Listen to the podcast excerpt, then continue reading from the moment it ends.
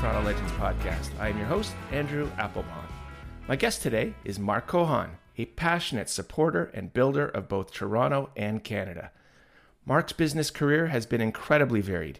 He co founded the Georgian Bay Spirit Company.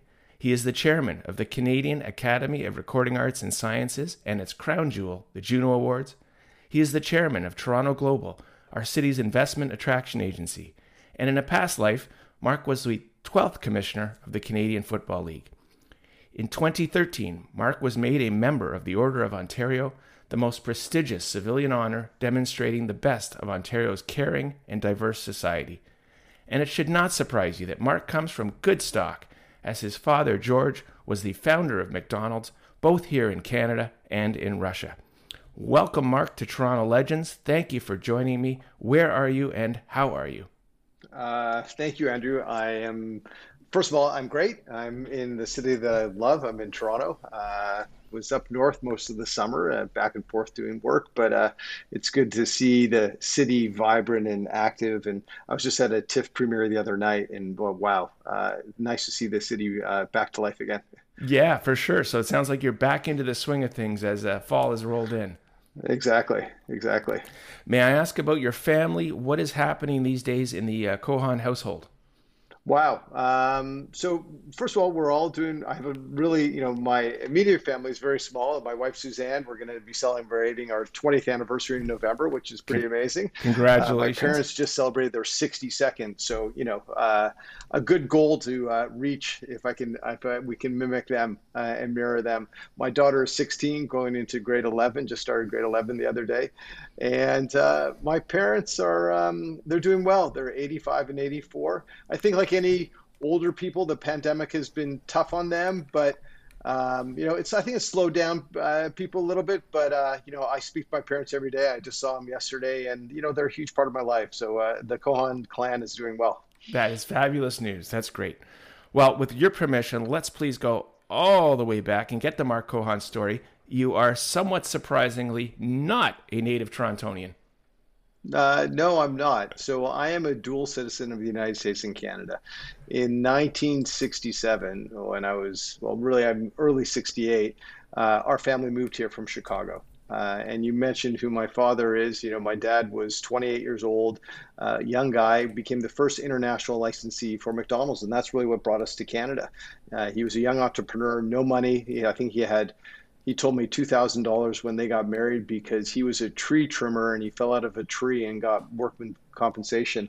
Um, and had a little bit of money, and uh, luckily enough, through a client of his, uh, he met Ray Kroc and borrowed a whole bunch of money and uh, started McDonald's here in Canada, and that's what brought us here. Um, and you know, my story is very much uh, you know growing up in this great city. You know, the Toronto of the '70s and '80s and '60s is much different than the Toronto of today. Uh, then had a great international career in sports with Major League Baseball, the NBA. Went to school, University of the United States, and eventually came back here almost 20 years ago. So, uh, you know, I have that's an abbreviated version right there, but uh, I, I have affinity on both sides of the border, but Toronto is my home. Absolutely. And Mark, this is that was far too abbreviated for the purposes mm. of the Toronto Legends podcast. We're gonna we're gonna we're gonna take you back through each little part of this. So as you say, born in Chicago, Illinois, moved to Toronto when you were just two years old. What was your family unit growing up? Did you have siblings? Uh, your dad you mentioned was working. Was your mom at home? Was she working? Uh, yeah, mom uh, was it was uh, uh, stay-at-home mom, but you know it's funny. So my dad, my brother, and I, we're all like six feet, six one. You know, uh, over 185, 190. My dad might be 200 pounds, all relatively fit guys. My mom is five foot three, 108 pounds, soaking wet. Uh, but she's the one who rules the roost, and she, um, you know, she, as my dad was, you know, building the company in Canada in Toronto, you know, he was on the road all the time, you know, very busy, very active, and mom was, you know, great at. Uh, being there uh, for us. Now, let me, I want to, a caveat on that. While dad was building the company, he also had this amazing tendency that whenever Craig and I would call, you know, my, my brother Craig, we have two of us, uh, is two and a half years older than me. Okay. Two years, nine months exactly. Um, and dad would drop anything, take our phone calls, even if he was in board meetings. And we always, you know, the family meal was also very important. So if he wasn't on the road, he would always try and come home for our dinner at nighttime. And it's a big part of my growing up. And I try and do that a lot with our daughter Parker. We have family meals all the time and being around uh, over the weekend. So, you know, early days uh, in Toronto, you know, I talk about mom not working, but mom uh, was very much the, the glue in the family um, and that was important for us. And Mark, where'd you go to junior high? Where'd you go to high school? What was your mm-hmm. uh, I went to South Prep High, public uh, high Forest school uh, career, so to speak. L- L- yeah, yeah, yeah, exactly. Went to South Prep uh, from kindergarten through grade eight, uh, and then I went to UCC in grade nine, uh, and it was quite interesting. You know, going from a public school to a private school. I really and uh, I've spoken at UCC. I really did not like my first two years there. I felt academically I was a little bit behind. I went from a co-ed school to an all-boys school, and I was like, "What did my parents do this to me for an all-boys school?" Uh, but then, as I started, and this maybe led to my career later on, as I started to get more involved in sports, and you know, uh, got on the football team, eventually became one of the captains of the football team, got on the basketball team, on the tennis team uh, UCC really came to life for me, uh, and uh, you know had fond memories of, of, my time there. And I think, you know, eventually when I became commissioner of the Canadian Football League, I fondly look back at my times of playing at UCC, and you know it was a big part of my uh, the shaping me uh, as a young man. Um, and then after you know after high school, went back to Chicago, went to university at Northwestern uh, in Chicago, uh, and you know, my family philosophy was we have all of our, you know, I have all my friends who went to Western or Queens or any McGill. I was recruited to play university football at, at both U of T and McGill. Um, and I want to explore, you know, I want to expand. And, you know, I think going back to Chicago, where I had some family, but meeting, uh, you know, other students from all over the United States and all around the world, I, you know, that was a great move for me personally. And if I understand correctly, during your high school years, you were a zookeeper at the Toronto Zoo. I was, and uh, I think that helped me when I became commissioner of the Canadian Football League. You know, having to deal with a lot of, uh, I won't say animals, but a lot of, yeah, you know, deal with, you know, shoveling a lot of crap. Um, but uh, we, but, Mark, we have a shared experience. I have to tell you, one of my high school jobs, uh, Center Island at the Centerville Amusement Park. That was my high school summer job, and when I got assigned to the pony ride I learned that I did not love shoveling horse shit, especially the morning after a, uh, a huge rainstorm. So yeah, we, we both did our true. time in the trenches. That's true. So uh, that was one of my favorite summer jobs. So I was a, you know, I had worked at the Toronto Sun. I was a construction worker, but two summers in a row, I was a student zookeeper at the Toronto Zoo. I'd have to get up at four in the morning. You'd arrive at the zoo at five thirty. You'd wake, uh, yeah, almost wake up the animals because you're going into the different areas and you're laying out their food, cleaning the cleaning their cages. And I had amazing. My first year, I was in the Americas section, Australasia section. Sorry, Australasia section, Siberian tigers, European buffaloes called wisents, yaks, camels. Uh, loved it. Uh, whenever I came home at the end of the day, my mom always made me go through the back door because I smelt pretty bad. Had to take off all my clothes uh, and go take a shower. Uh, and then the second year, I worked in um, a lot of the Americas, so polar bears, black bears, uh, uh, boa constrictors, and then I got periodically called in certain days. So I worked with the orangutans, uh, um, uh, tapirs. Uh, it was just an amazing experience. I, that was part of my love of animals that we'll probably talk about later because I've seen that throughout my entire career and my life, uh, and even involved today with different organizations that support wildlife. Well, you clearly do know your animals. You remember all your education from those days. So, Mark, as you say, you went to Northwestern University. You got your Bachelor of Science, majoring in communication. After university, you went on a expedition. Tell us about that. Yeah, that was an amazing uh, experience. So, you know, we talked a little bit with my father, uh, you know, opening McDonald's in the former Soviet Union, uh, Russia today. Um, well, one as he was, it was a 14 year journey for him to do that. So one of the things that um, he did is that early on he he had met this amazing um, entrepreneur but explorer uh, in Russia named Dmitry Shparo, and Dmitry had trekked to the North Pole many times. And one of the things that he did, he wanted to trek across the North Pole from Russia to the North Pole to northern Canada to alert. Um, and he was doing it with Canadians and Soviet uh, and, and Russians at the time. And my dad and McDonald sponsored that uh, expedition. And I was my third year at university at Northwestern. And I was home uh, during spring break, and they premiered the film at the Ontario Science Center, which my dad was chairing at the time. And I was like, I watched the film of these guys trek across the North Pole, and I was like, "Oh my God, this is unbelievable! I would love to do something like this uh, in terms of an expedition." I, at the time, was interviewing uh, at, at, different advertising agencies in Chicago because I was in a Bachelor of Science in Communications, and some of the world's biggest ad agencies, Whitcomb Belding, Leo Burnett, were all in Chicago, and I was interviewing this one guy and I was talking, he was talking about, he was about to hire me. And I said, well, I had this idea. I was just home and I saw this film about nine Soviets and four Canadians and my, my father had sponsored it. I would love to do something like that after I graduate.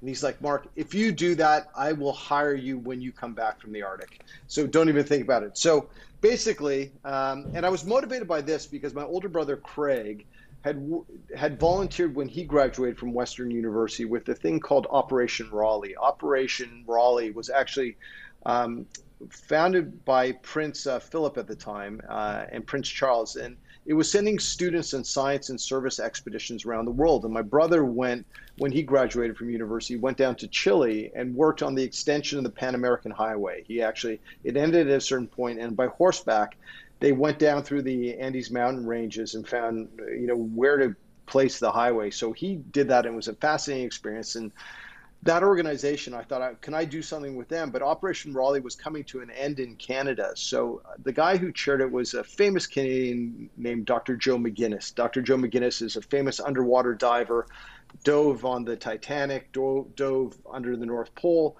And I went to him and I said, why don't we start a new charity? And here's the idea about doing an expedition in the Arctic. So when I graduated, I literally came back, uh, helped found this charity uh, called Youth Challenge International.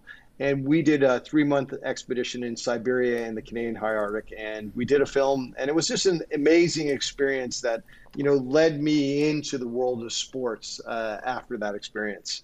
Well, certainly that's quite a headline. Three months in Siberia. And, yeah. and you returned to talk about it. With so Mark, polar bears and all that, too. when you got back, Mark, you did have stints. You worked at the NBA as head of international marketing, Major League Baseball International as head of corporate development. In both cases, your portfolios involved international growth of those sports. You were certainly on the leading edge when you, you see the subsequent growth of North American sports into Europe and Asia. Where were you living during these postings, and, and what was your international work experience like outside of Canada? So it was amazing. So, you know, as I said, you know, school in Chicago came back to Toronto.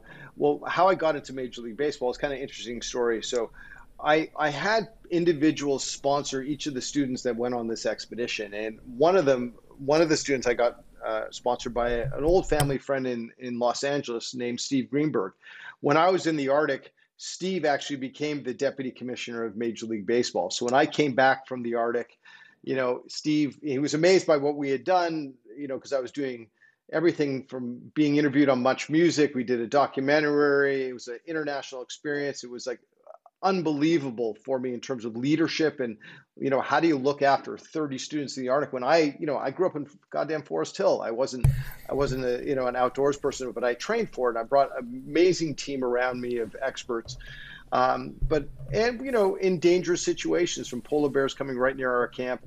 So he actually hired me when I when I came back from the Arctic, and I moved down to New York City and worked for Major League Baseball International, and that was a partnership between NBC Television, the Major League Baseball owners, and a company in in the UK. And I worked on selling our international rights around the world, our TV rights, our events. So I did the All Star Tour to Japan several years and brought baseball players like Ken Gift Griffey Jr. and Kirby Puckett to, and I was like 25, 26 at the time uh, over to Japan, to Tokyo, to Osaka, to Fukuoka, um, and did events in Venezuela and in Italy.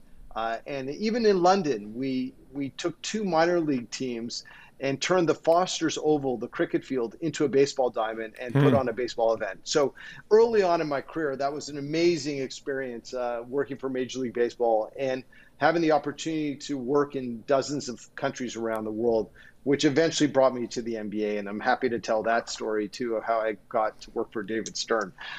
Well, please jump right into that. That is a good. So, so David, uh, you know, sadly, you know, David passed away a few years ago, and he's definitely been one of my mentors. Uh, but I was doing the All Star Tour to Japan, and uh, I might have been 27, 28 years old at the time, and I'm sitting at the end of it in the Narita Airport in Tokyo, uh, and luckily enough, I got to fly business class, so I'm in the red carpet lounge, uh, and in walks David Stern, the iconic commissioner, you know, of the NBA. So I'm a young guy. I'm like, I have to meet him. So I go up to him. I say, Hi, I'm Mark Cohon from Major League Baseball. Uh, just here doing the All Star Tour. And at the time, NBA had just finished their tour of a few of their teams there. So he said, Come sit and talk to me. So we talked about how Major League Baseball did the tour comparing to how the NBA did the tour. We chatted a whole bunch of things. We sort of hit it off. He gave me his contacts. I fly back to New York, and a few months later, basically, Fay Vincent, the commissioner of the uh, Major League Baseball, gets fired. Um, there's a there's a strike in Major League Baseball. Steve Greenberg, who is the deputy commissioner, uh, who hired me, leaves and starts Classic Sports Television. He goes, Mark, come work for me. I reached out to David Stern, and David was hired me to be the head of international marketing. We sat down for a couple hours in his office, and this is right at the time, if you remember the Dream Team after Barcelona. Mm-hmm. Uh, MLB is at the at the cut. No, sorry, made, NBA is at the cutting edge of international marketing of their of their players. Michael Jordan at the time, if you think of Akeem Olajuwon, all those Charles Barkley, uh, Shaq, um, and I start to work for him, and uh, you know, worked for him for six and a half years, both in New York City, and then I moved to London about four years into it to open office for the NBA in London and work on international events in Europe and Africa and the Middle East. Um, and then eventually moved back to New York. Uh, but I love my time over in London, opening up the office. Very entrepreneurial, but very entrepreneurial too. You're in a big organization, but you can be the entrepreneur out in uh, in the forefront. So it was an amazing experience. Well, those are amazing experiences, and clearly they helped shape you in, in going forward. I want to pivot for a moment. You had come back to Toronto in 2002, but let's talk about a very fascinating part of your family story. Your father, George, brought McDonald's to not only Canada, but also to Russia.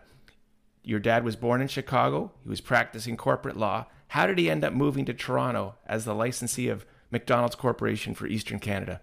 It's an amazing story you know, I talk about David Stern being one of my mentors. I uh, I did a TEDx talk a while ago and talked about making connections and trust. And a part of that, I think I really saw it through my father. You know, at a young age, uh, my brother and I, Craig and I, would you know go on the weekends to his restaurants and watch him. And we would, you know, if there was garbage in the parking lot, we'd pick it up. He'd walk around, shake the hands of every customer, go in the back, talk to all the employees. And I think I learned from him that and you know that helped me eventually when I became commissioner of the Canadian Football League in terms of how, and we'll talk about that a little bit later, how I interacted with the fans and the players and our owners.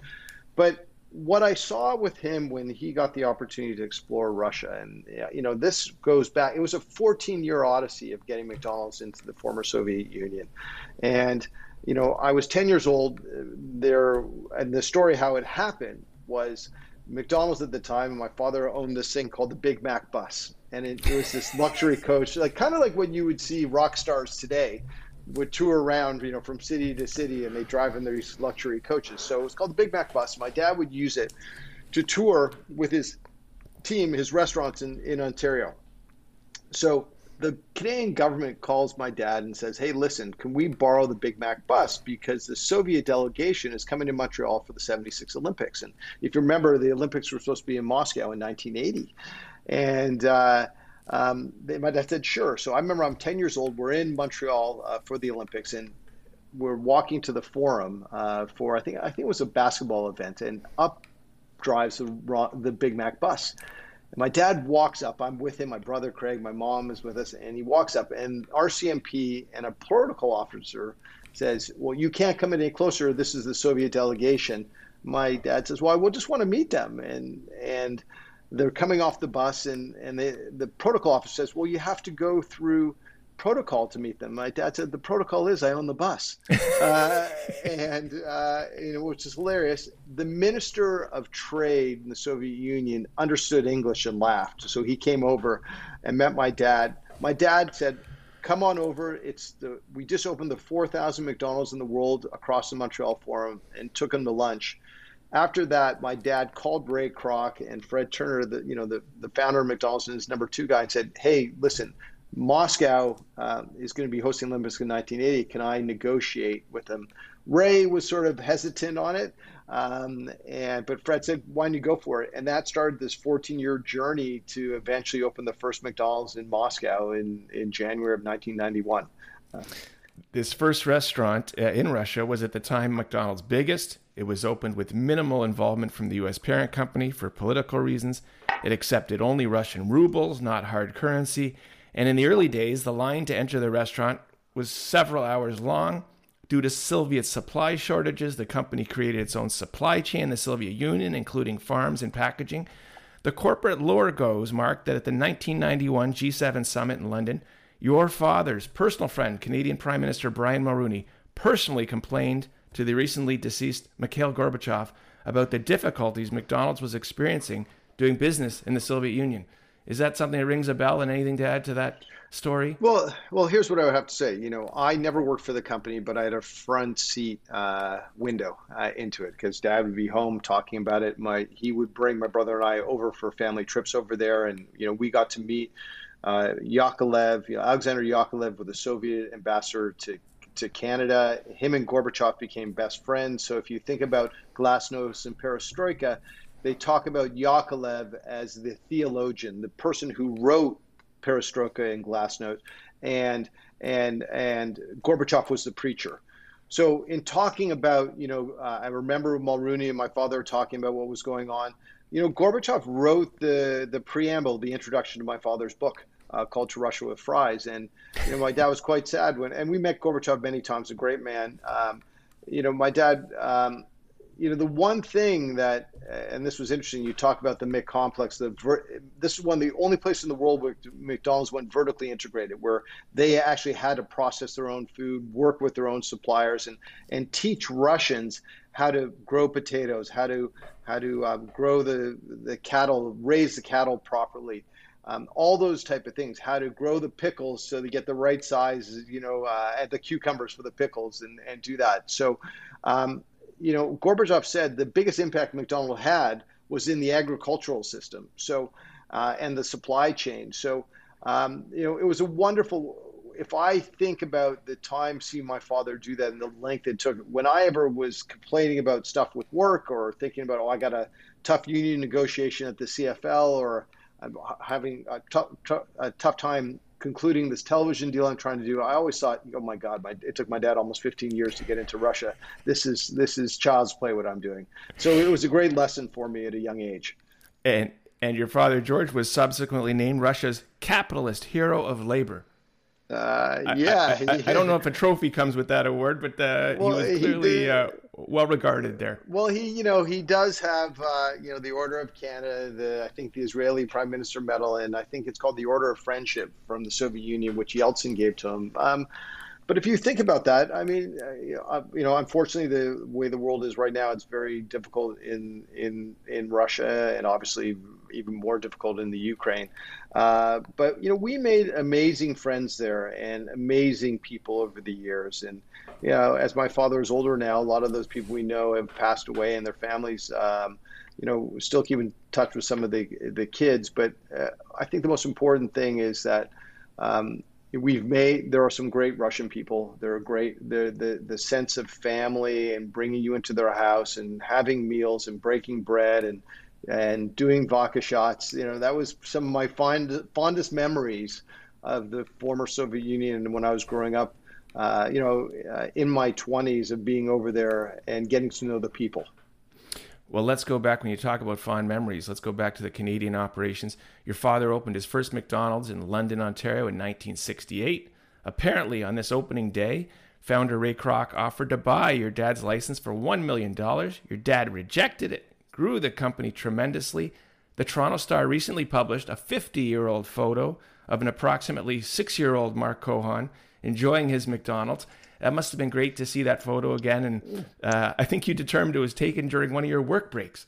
I think so. So, you know, one of the things my dad didn't want uh, me or Craig uh, to uh, work uh, work for the uh, the business. You know, he always said that you guys should learn and do your own thing, which I think that was uh, important for us. But um, that picture, it was fun. I got a call from a reporter. There's this new, uh, well, there's a section in the Star where they find old old photos from their archives, and there was a picture of me at six years old eating a McDonald's cheeseburger and uh, uh, a, a, little cup of soda there. Uh, and they asked me to inter, you know, they interviewed me about that experience, and it goes back to, as I said earlier uh, in the podcast, you know, being there on the weekends and going with my brother and my dad and touring some of the restaurants and working. And I think that was one of the breaks uh, in between restaurants where I, you know, I think my dad all he did was pay us in cheeseburgers and French fries. So it was a, a great way for uh, it was it was a, it was a good bribe. it, it's a great way to learn when your re- reward is cheeseburgers and French fries. My own late father had memories. My grandfather had a diner at uh, Danforth and uh, Broadview, and the way he used to bribe uh, my my father and his brothers was to uh, throw nickels into the uh, into the dishwashing water, and that would force them to wash the dishes because they had to clean it all out if they wanted to get those nickels. Oh, that, Mark, other than your stint of child labor, did you ever work in a McDonald's or at head office uh, anytime from high school onwards? No, never did. I mean, the only days, the McHappy days, which my dad started, which was you know celebrities coming in and doing, you know, working uh, on that day to raise money for the Ronald McDonald houses. Uh, those are the only other times I had ever really spent time working at McDonald's, and uh, you know whether it's uh, you know learning how to make the Big Mac to all beef patty, special sauce, lettuce, cheese, pickles, onions on a sesame seed bun, and I used to know how to do it backwards, but I don't bun seed sesame. I think I don't remember it all, but um, yeah, uh, I you know as I said, you know uh, my parents want us to do our own thing, so that's why you know sort of did the expedition of the art, pursued the sports career, uh, and went down uh, you know, a different path. And so did my brother. And I think, you know, that I really respect my parents for um, doing that. Now, if you recall, though, dad over time sold the company back. So it was no longer a family business. But, you know, there is. Um, there are some great family businesses, but there is a graveyards of family businesses that have created so much dissent and arguments in families. Uh, I guess from the royal family down to you know little small businesses, and I think sure. Uh, I I think um, you know, I think we're fortunate the way we did grow up and we, we pursued our, our own avenue. Um, and, uh, you know, it's, it's, done, it's, it's done well for each of us. Absolutely. Now let's talk about the Canadian Football League. Mark, you served two terms as commissioner of the Canadian Football League from 2007 to the end of 2014. Under your direction, the CFL went through a remarkable renaissance in which the CFL came back to prominence in Canada, record TV ratings, the building of $2 billion worth of new stadiums, expansion back to our nation's capital in Ottawa, overseeing two labor agreements, the tripling of TV revenues with a new contract with Bell, and overseeing the national celebration of the 100th Grey Cup. What are your fondest memories from your time helming the CFL?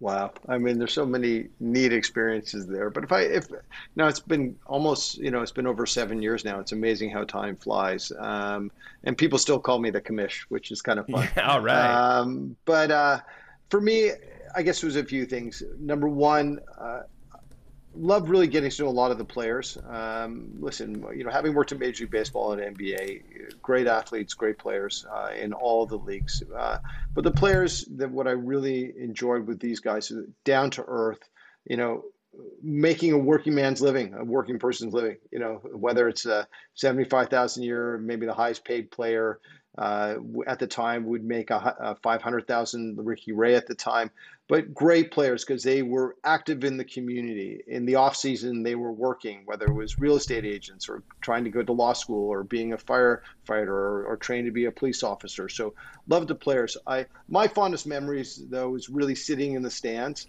with the with the with the with the with the fans. Um, I made a decision. I think this goes back to my McDonald's days and learning from my dad that uh, you know of course i'd have to go up to skyboxes and see our sponsors and uh, interact with various different people whether it's politicians but I very much enjoyed sitting in the stands, talking to the to the fans about what was going on in the league, getting their insights, getting their feedback, and for me, that was you know mission critical to me. And obviously, there were highlights. You know, the hundredth Grey Cup and the moment we the the the football and the Grey Cup came into the stadium after being on a tour of 8,000 kilometers across Canada, um, or the times where I got to call players uh, and say, you know, your former players, you're going into the game Football Hall of Fame and the emotional reaction, all those things were something that were just uh, amazing to be a part and having, um, you know, being a steward of something that is so important to this country. And, you know, luckily enough, my experience both in Major League Baseball and the NBA really helped me in terms of, uh, you know, steering that league forward. Well, you certainly were impactful. And in fact, in 2015, you received the Meritorious Service Medal from the Governor General of Canada for your transformative leadership of the CFL.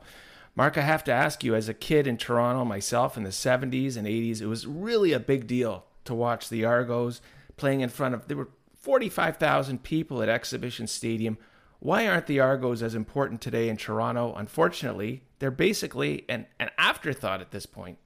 Yeah, which is it's really difficult to see that. Um, and you know, we we we had some flashes and some moments of real excitement around the Argos when when I was commissioner. But you know, you go down an hour down the QEW and Hamilton, it's sold out.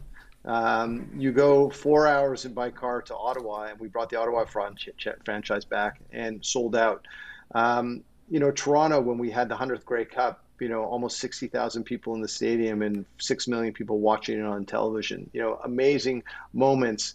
Um, you know, Toronto Toronto's a difficult one. I don't know the answer to how do you fix it in Toronto because, um, you know, we got our NBA team, we have our Major League Baseball team, we have our NHL team, you have the Bills just south of the border. I think a lot of the people like the American sports and like the more the larger professional sporting leagues.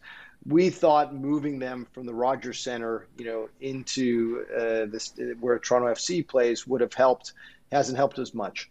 Um, so, you know, I the the thing that perplexes me still to this day is that you will get hundreds and hundreds of thousands of people still watching Argo games on TSN, but that's not translating to people coming down to the stadium, and that's too bad because when you get down to that stadium and you go to an Argos game, it is amazing and it's a lot of fun. So yeah. Um, you know, uh, the league, you know, uh, the league, you know, as I said, it's strong in a number of different markets, but it, you know, it over the years it's gone up and down, and uh, you know, I think it's having it's a little bit of a challenging time now. COVID has been uh, tough on it, but you know, I have a great section of my heart that still uh, loves the league, um, yeah. and I, you know, I wish him much success. Absolutely. I was going to ask you now that you are no longer the commissioner, and by duty at that time, you had to love all the teams. But now that you're not, who is your favorite CFL team? Who are you cheering on? well, it's it's funny. You know, everyone's going to say, "Okay, he's in Toronto." I, have always have loved the Argonauts. Um, you know, uh, it's interesting. When I was commissioner, we got a, um, and there's a picture right here, but this is an audio call of my last dog, a German Shepherd and it was right when I was leaving the CFL, and I ended up calling him Ryder. Uh, and uh, you know, Ryder was uh, I got to turn this. Ryder um, uh, was a German Shepherd, and I spelled it differently than Saskatchewan Roughriders. I spelled R Y D E R. Um, but I will say, and a lot of rider fans know, there's nothing like going to a CFL game uh, in Saskatchewan. It yes. is fun. It is exciting. You know, every stadium is a lot of fun, but I always had a lot of time when I was in Regina. And I have to ask you about another Toronto legend. Is Mike Pinball Clemens really as nice a person as he seems? I think you have you interviewed him. I think you've interviewed. I, I have not, but once he oh. hears this, Mark, he's going to be on. I can. I can. Yeah, Mike. You. Uh, you know, if I found some someone who smiles more than me, and because people always tease me that I smile a lot. I think it's Mike. He's an awesome guy. He's a great leader, great speaker, and you know, tell him after I've done this, you know, Mike needs to do this now. great. Well, that's I appreciate that affirmation. I have to ask, in all your time as CFL commissioner, did you ever figure out what a rouge was? Yes, uh, and you know we uh, we did a lot of different rule changes. One of the things was moving the um, the uh, the field goal or, or the extra point uh, back, and you saw the NFL do that. But um, I think one of the challenge I think of the CFL today is there used to be such a difference between the type of play of CFL football versus the NFL you know, um, and I think now we're, you know, you had with San Francisco that West Coast offense where more, more, more passing, more players in motion, and I think there's been more of a convergence between the two games and not as differentiated, even though we have three downs versus four downs, and the number of players are different on the field. Um, I think there's more similarities between the game, and I think maybe that has been a little bit more of a challenge for the CFL. So changing the rules or doing, you know, being creative about that, I think is important for the for our current commissioner to think about. Got to continue to evolve. Yep. Uh, Mark, in fall of 2015, you were appointed as the new chairman of the Canadian Academy of Recording Arts and Sciences, or CARAS, this being the nonprofit organization responsible for preserving and enhancing the Canadian music industry. You also oversee the annual Juno Awards and the Canadian Music Hall of Fame. How did this role come about? Because if I'm not mistaken, you're a music outsider. How did you get involved in this? Definitely music outsider. So you know, if if I was more of the athlete in the family, my brother Craig was more of the musician. He he played saxophone and had a had a, a, a cover band, did all Bruce Springsteen, uh, and not me. So I was not, I was definitely more the athlete. So what basically happened? It was because of my CFL days. Phil King, who was the head of TSN and was at Bell Media, uh, Bell Media was the broadcaster for the Juno Awards, and uh, as I was leaving the CFL, uh, the chair role was coming up, and I got a phone call about six months after I left the CFL, and it was from Phil King, and he said, "You know, I put your name forward to the CARAS board because if you look at what the Junos are."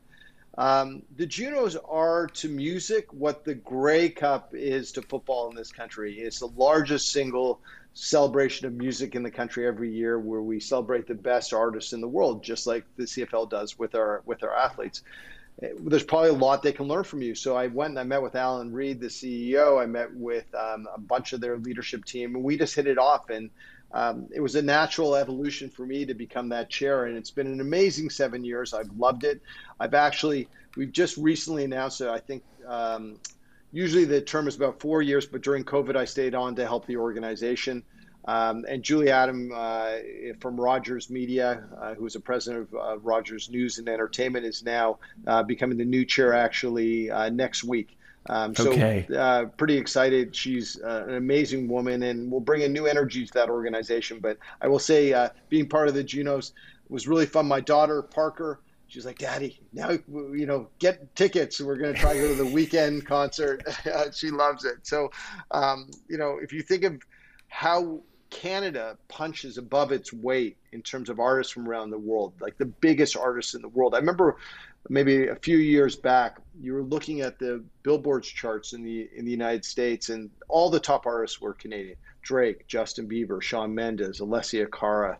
Um, you know, it's amazing to think about how big our Canadian artists are on the world stage, and we just keep on pushing out amazing talent. Uh, you know, a lot from from the Toronto area.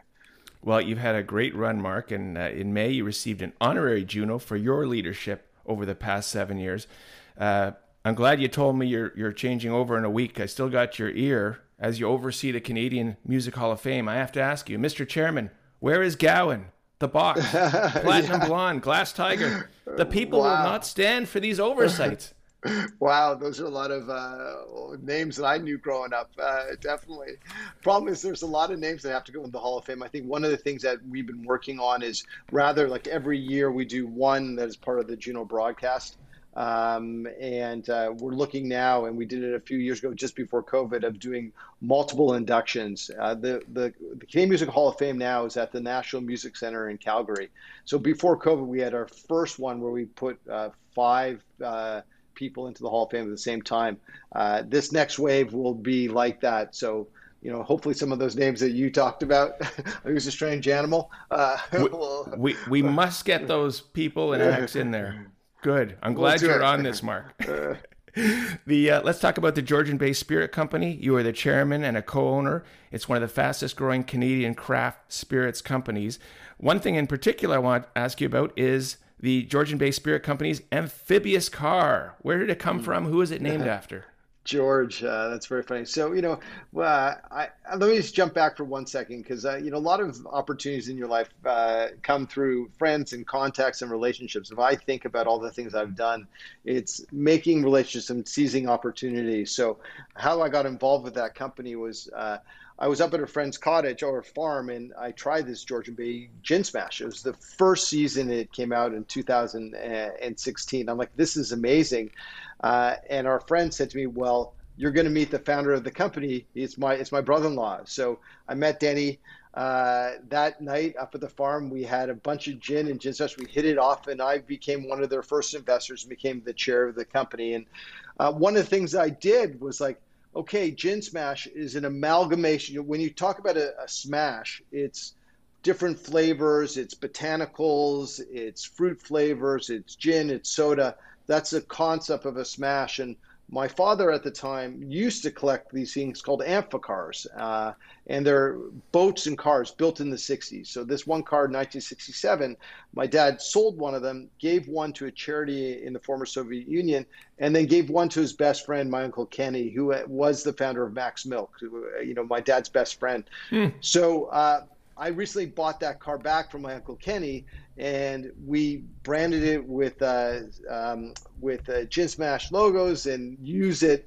um, uh, as a promotional car. But we called it George for two reasons: not one because my father, uh, and two also because of Georgian Bay. So it's a great little car. It has a little bit of hole in the bottom, so we don't take it in the water. We got to repair it this winter. The last time I took it out with my partners it started to fill up. I'm like, let's get back to shore. so, uh, but it's a it's an awesome little thing, and it turns heads when whenever you uh, drive it or bring it into the water. People are just amazingly shocked. And this thing was built in 1967.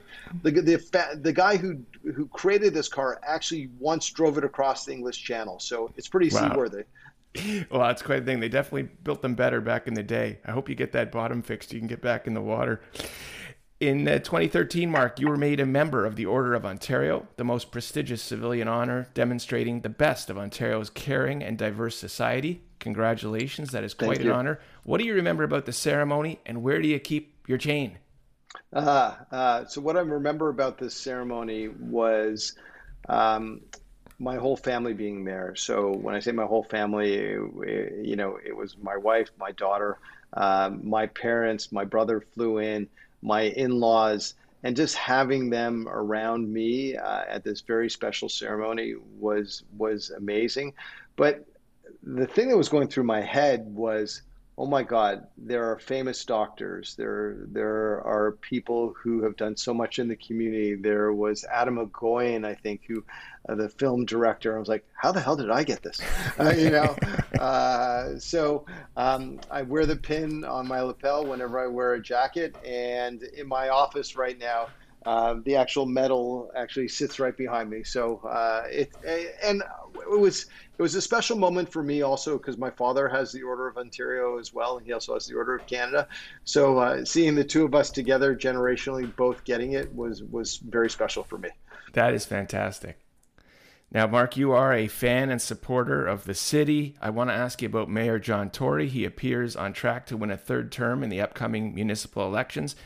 Uh, what do you think of his leadership, and, and what are Toronto's challenges? What can Toronto be? Where is the city heading?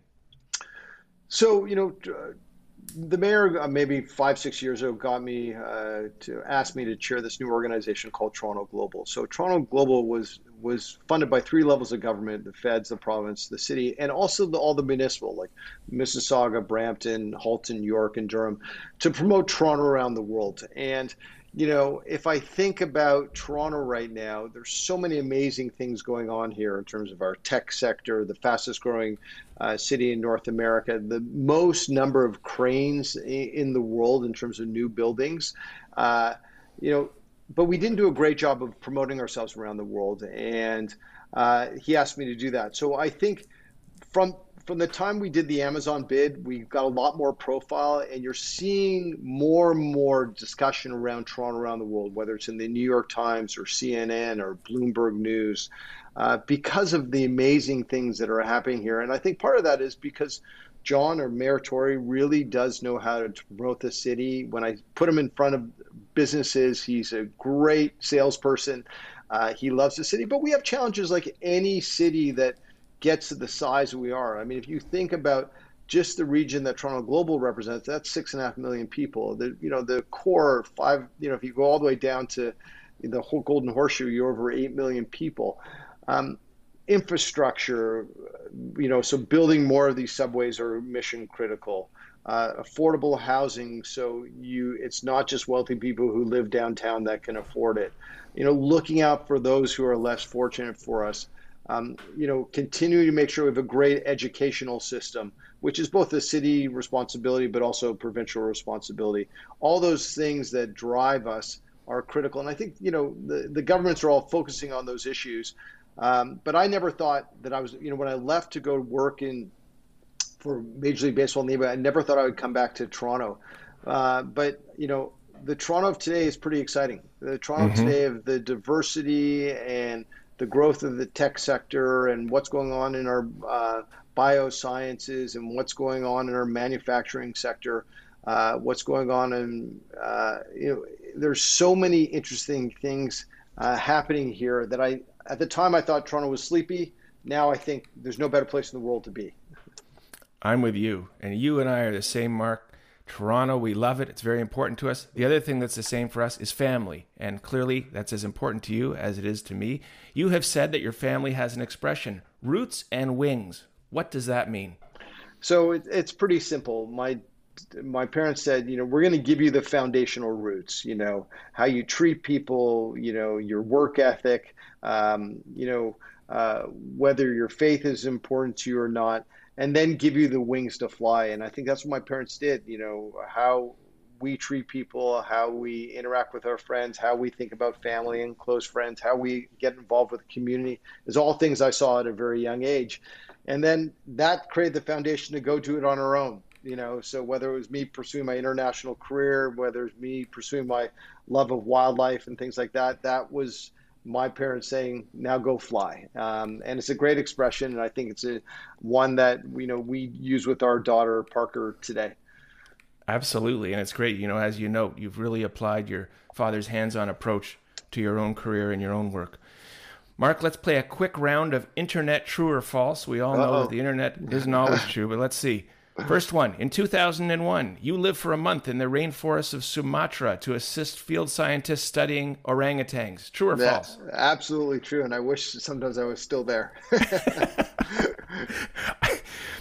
Internet true or false? Your older brother Craig helped bring Coca Cola to Russia and now lives on a barge on the River Thames. It doesn't say whether this is London, England, or London, Ontario. It is London, England, and that is true. Uh, yeah, he's a great entrepreneur. He's fluent in Russian. Um, and Craig is doing this very, he's turning 60 next year. He is doing a walk from London to Istanbul, six months journey, and my goodness, he hasn't launched it. It's going to call uh, Walk It Back. It's all about getting rid of his carbon footprint. Um, so you'll hear more about that as we get closer to the end of the year. But uh, you know, if I thought I've you know done well in my life, he's a he's a great inspiration for me too. Well, I want to give you one file internet true or false. A little more serious this one. In 2004, your father George was rejected from the Toronto's Rosedale Golf Club due to his Jewish heritage after being taken to court, a judge ruled this was unlawful. What was that whole experience like, and uh, if true? And and uh, certainly times have changed significantly since then, but it must have been very difficult on your father at the time. So it wasn't a judge. So false on the on the ruling, but you know, essentially what happened at the time, and I think my dad has shared this story. Um, a bunch of his friends came to him and said, you know, they were members of the club. You know, this is not great that we have no Jewish members. George, you are one of the pers- people. Like you know, you think about Toronto differently. When my parents moved here in the '60s, um, you know, it was very segregated in terms of the Italian community, the Jewish community, or the Protestant community. People were very separated in terms of how they thought about things. I remember our first home in Forest Hill. We were only one of the Jewish, on one of the first Jewish families in the near UCC as my parents started to have some success. So a bunch of his friends came to him and said, George, we're members of, of, of Rosedale. We think, you know, we need you to join, a Jewish member. They put his name for, At the time, Rosedale actually had a blackball rule. And they came back to him and said, we think you're going to get blackballed. Only one person uh, can blackball you. So they said, withdraw your, your, your name. We're going to change the rule. It took some time they changed the blackball rule and they said, George, will you resubmit it? My dad even went to his rabbi, Rabbi Plaut at the time, said, George, should, I mean, Rabbi, should I do this? And the rabbi said, yes, because if you don't do it, and if, if anyone's going to do it, George, you're going to do it and pave the way. So uh, they changed the rule. My dad became a member. I'm a member today. We have a lot of Jewish friends there uh, as well. You know, we don't we don't look at people whether they're Jewish or Protestant or black or white or or Chinese. I mean, our, we're very um, you know, I would say the Toronto back then was hopefully a different of Toronto uh, than today. Now, I've had this conversation with a lot of my black friends, and they would say, Mark, there's just as much racism today. We have ma- major challenges, and I, and I would agree. You know, we face anti-Semitism when we grew when we moved here. Uh, you know, a crazy story. If we still have time. Um, and you know, when my dad was first getting his success, and we built a built bought our first home in Forest Hill Road. Um, you know, he came home, home home one night, and the woman next door, he heard the the screen porch open, and she said, "The dirty Jew is home." Uh, mm. He hmm. came in, he came into the house. I was maybe five or six years old, maybe a little younger than that actually, and said, "Boys, we're going to buy the house next door." Uh, he called his lawyer, uh, uh, and quietly they bought the house. You know, they didn't know who was buying it, uh, and he tore it down and became our side yard. So, I learned a valuable lesson of sticking up for yourself. And you know, I think Toronto um, is much more accepting. You know, one of the most diverse cities in the world, but we still have our challenges. Um, sure, you know, we still have. Uh, but I uh, but that story reminds me of how I interact with people and how I treat people, and you know I think that's a, an amazing lesson uh, from my father, and you know that kind of circles back to the Rosedale uh, story as well. Sure, and back to the golden rule: treat others as you want to be treated. Mark, you've been great with your time. As we wrap up, I want to ask, what are your plans for the remainder of 2022 and beyond? Um, well, as you know, I'm involved in a lot, lot, of different things. I'm on the board of the Great Canadian Entertainment Company, which is the biggest casino operator. Uh, you know, I still am chairing Toronto Global. I help with uh, trying to expand our, our, spirits company. And I've just got involved with a great company called Cookin, uh, which this one's very cool. Uh, if we still have a minute. Uh, Absolutely. Cookin is uh, founded by two great entrepreneurs here in Toronto. And if you think of what the personal your personal car was to Uber or what your home or your apartment is to Airbnb. Uh, Cookin is what your home kitchen is to aspiring chefs or chefs who are out of business. So this is a platform that we're just launching in Toronto as, as a beta phase now and soon to come out in October uh, that allows chefs and cooks to cook from home uh, and and sell their product on a platform just like Uber Eats and we're creating that platform and it gets delivered to your home. I had Thai food last night from this amazing chef uh, who cooked from home. It was so good. So I'm involved with that. But the one thing I haven't told you about, I'm actually thinking of doing a podcast, not getting in competition with you, Andrew. oh, no, here we go. Uh, uh, but I've just started to think about, you know, like you, I love talking to people. I have uh, a lot of my network from around the world is really interesting. I want to hear the stories of what you know you heard a lot about my father. I want to dig into people's background about what really influenced them and what uh, and do they have some great mentors uh, and you know that ancestral roots or there's something there. So i'm just starting to toy with that idea right now. So i might come back to you for some advice. I think it's a fabulous idea and we're going to take a meeting mark. Okay. It was it was really great having you. Where can we best follow you and all the various projects um, you know, I don't know. I don't, you know, I do a little bit of social media. My Instagram account is sort of close to friends, but I, you know, I tweet once in a while and then I'm LinkedIn. So if you want to, you know, look at Mark Cohon on, on LinkedIn or on my Twitter account, uh, you know, that's great ways of uh, trying to stay in touch with me. Excellent. Well, enjoy the rest of the fall. I wish you continued success. We're definitely going to get together and talk more. And thanks again. Thanks, Andrew. I really enjoyed it. To the listener, Thank you for listening to this episode of the Toronto Legends Podcast. On behalf of Mark Cohon, I am Andrew Applebaum saying mahalo.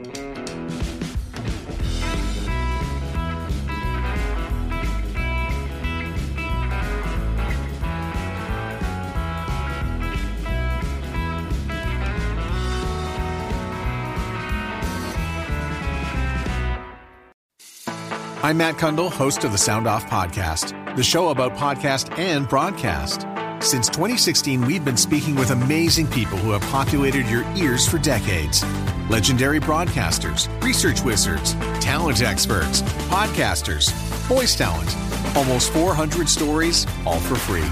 Subscribe or follow the Sound Off Podcast on Apple Podcasts, Spotify, Amazon Music, or at soundoffpodcast.com. The Podcast Super Friends is a monthly meeting of five podcast producers. Hi, I'm Katherine O'Brien from Branch Out Programs in Baton Rouge, Louisiana.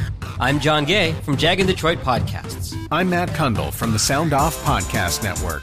I'm David Yas from Pod 617, the Boston Podcast Network. And I'm Johnny Peterson from Straight Up Podcasts. Together, they form the Podcast Super Friends, an alliance of podcast masterminds sharing best practices, insights, and discussions to help make you a better podcaster. Follow or subscribe to the show on Apple Podcasts, Spotify, Google Podcasts, or at soundoff.network.